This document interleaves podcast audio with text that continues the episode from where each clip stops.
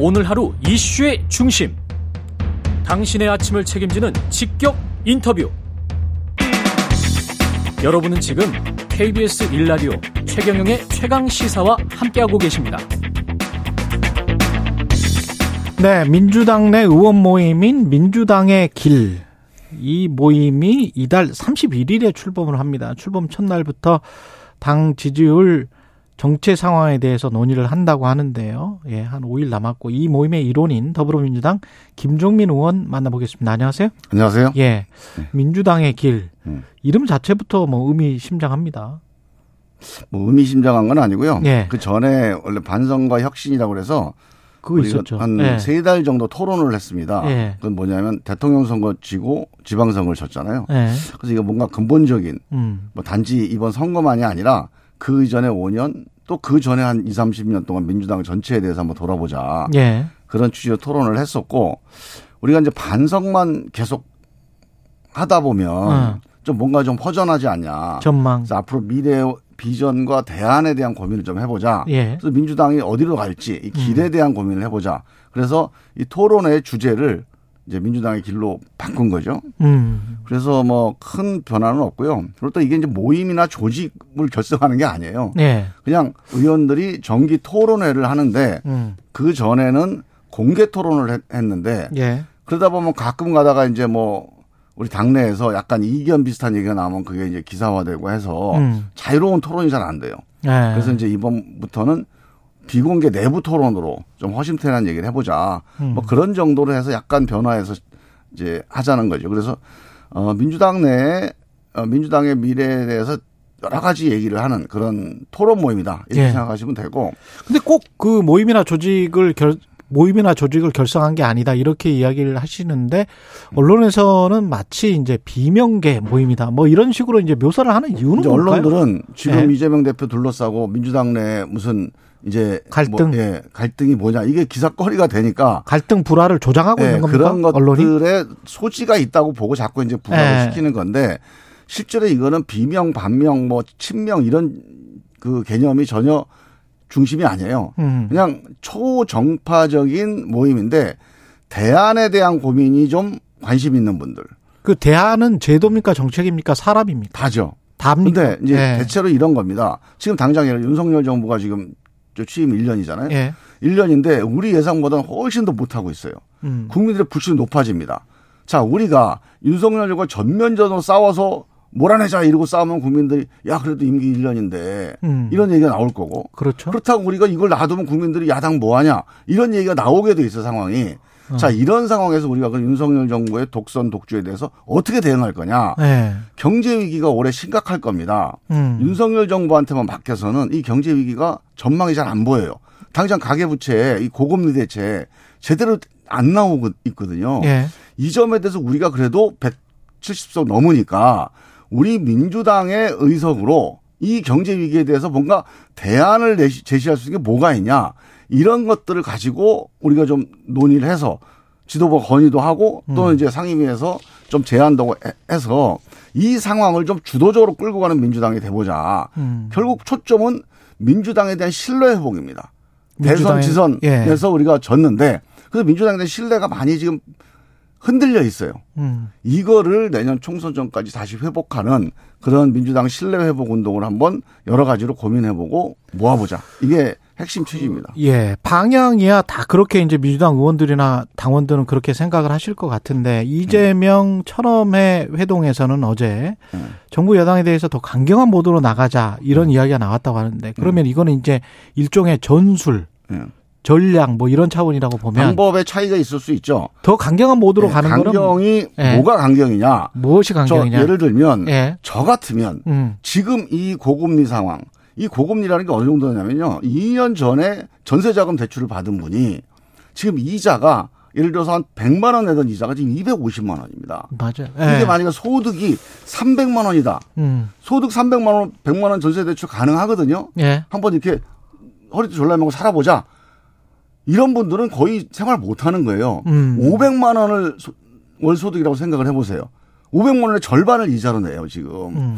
이런 상황을 이거는 시장이니까 알아서 감당해라. 이거는 정부가 의미가 없는 거죠. 근데 집권 여당이 아닌데 야당으로서 아무리 일당이지만 한계가 있지 않나요? 그러니까 네. 이런 문제를 갖고 싸우면 국민들이 민주당을 신뢰할 수 있다는 거죠. 그리고 이런 싸움이 명분이 있는 싸움 아닙니까? 음. 그러면 정부가 아무리 자기들이 뭐 별 생각이 없어도 야당이 옳은 소리라고 국민들이 거기에 대해 지지한다. 음. 안할 수 없어요. 저는 이 150만 원에 대해서는요. 정부가 정책 대출 해갖고 뭐 뭐 무이자나 1% 대출이라도 해서 이거는 나중에 5년 있다 갚으시오. 아. 이런 식의 특단의 대책을 세우지 않으면 가령 그 전에 금리 차가 뭐 100만 원에서 250만 원에 대해서 150만 원이라면 그렇죠. 그 예. 갭은 정부가 정책 금리를 어떻게 해 줘야 된다. 예, 이거를 예. 예를 들어서 그냥 다 탕감해 주자. 이거는 음. 또 모랄 해저드 때문에 안 된다는 거 아닙니까? 음.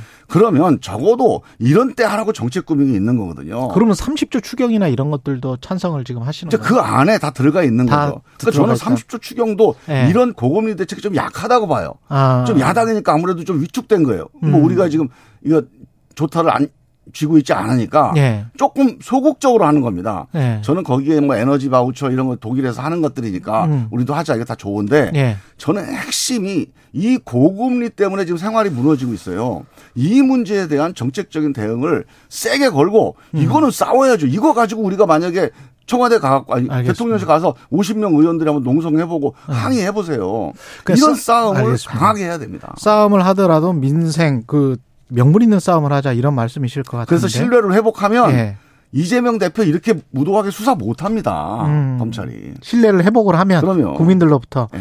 천 원짜리 당원과 관련해서는 무슨 말인가요? 100% 가짜 뉴스죠. 가, 100%. 천 원짜리 당원이라는 네. 얘기를 어떤 말을 없어요. 어떤 말을 하신 거예요? 자, 그 네. 워딩이 앞에 여러 가지 얘기를 쭉 하다가 네. 마지막에 천 원 당원으로는 동원 당원 문제를 해결할 수 없습니다. 이 워딩이 이제 그 문제가 거예요. 됐어요. 네. 네. 이 앞에 얘기가 뭐냐면 네. 우리 당원들이 천 원 내고 당비 내는 당원들이 그 당을 지금 끌고 가고 있어요. 네. 그리고 우리 당의 지금 주역입니다. 음. 그러니까 당원들이 주체가 되는 당으로 이미 바뀌었어요. 그런데 음. 문제는 이렇게 자발적으로 당비 내는 당원들하고 선거 때마다 후보들이 이제 경선을 해야 되니까 네. 대신 당비 대납을 해준다든가 음. 아니면 6개월 선거만 딱 당비를 해주고 없어지는 이런 서류 당원들이 꽤 적지가 않아요. 네. 선거 때마다. 근데 선거가 매년 있잖아요. 이런 일들이 발생하면 이 자발적으로 당비 내는 당원들이 억울하잖아요.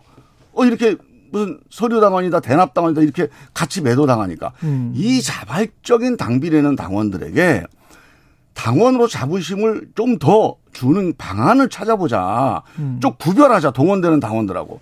그러려면 단순히 돈 천 원 내는 것만 하지 말고 음. 이분들에게 당원 모임, 토론 모임 이런 걸 활성화해서 더 참여할 수 있는 기회를 주면 천원 당원이 동원되는 당원이다 이런 의미가 아니었다. 그럼요. 그래서 이 이 당비 자발적으로 당비되는 당원들에게 네. 더 활동의 기회를 열어주는 정당이 돼야 돈 천 원만 받고 아무것도 안 해요 우리가 지금. 동원 근데 동원되는 당원은 있기는 있습니까? 아 아직도 있죠. 그럼 그러니까 그건 국회의원들이 동원하는 겁니까? 그러니까 후보들이 많이 있을 거 아닙니까? 아 후보들이. 그러니까 떨어진 사람들이요 경선에서 네. 떨어지잖아요. 음. 그러면 이거 동원 당원들 때문에 떨어졌다고 승복을 안 해요 잘. 예. 그러니까 이게 이제 현장에서 많이 벌어지니까 실제로 우리 당원들이 현장에서 하는 목소리입니다. 야, 우리한테 당비만 받지 말고 네. 당원 토론 모임 같은 것도 열어서 우리가 좀 활동할 수 있게 길을 열자. 그러니까 그동안에 1차선이에요. 음. 이거를 지금 우리 에너지가 넘치니까 4차선으로 넓히자. 음. 그랬더니 야, 우리 제가 4차선으로 넓히자고 얘기한 겁니다. 음. 토론도 활성화하고 하자. 이 사람들 참여할 수 있게 하자. 그랬더니 우리 1차선 무시하는 거야? 왜 1차선을 무시하고 4차선을 내려고 그래? 당원들의 참여 기회를 넓히자는 걸 가지고 이렇게 뒤집은 거죠. 아까 그 말씀하신 민생과의 싸움, 민생에 대한 싸움, 그 명분 있는 싸움, 명분 있는 싸움을 강조를 하셨는데 제가 그러면 구체적으로 이재명 당 대표의 검찰 수사와 관련해서는 명분 있는 싸움입니까? 아닙니까? 그거는 이제 그 저는 이렇게 봐요. 예.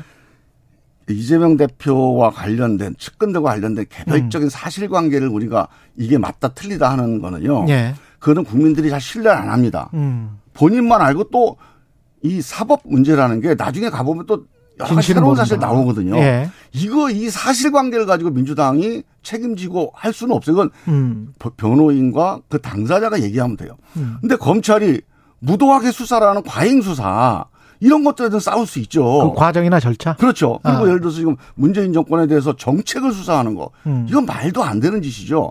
이런 싸움들에 대해서 과감하게 싸우고 음. 개별적인 사실관계에 대해서 이걸 가지고 하게 되면 나중에 그 중에 10개는 우리 말이 맞아요. 음. 한두 개가 틀려요. 이걸 가지고 또 뒤집어 씌웁니다.